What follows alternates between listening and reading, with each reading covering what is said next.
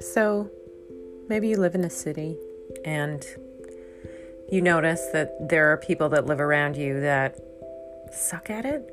They're just not quite in the groove of what the deal is with city living.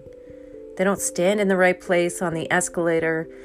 They let their dogs go off leash in a regular park, maybe in a schoolyard, and they drive like assholes. In fact, they drive at all.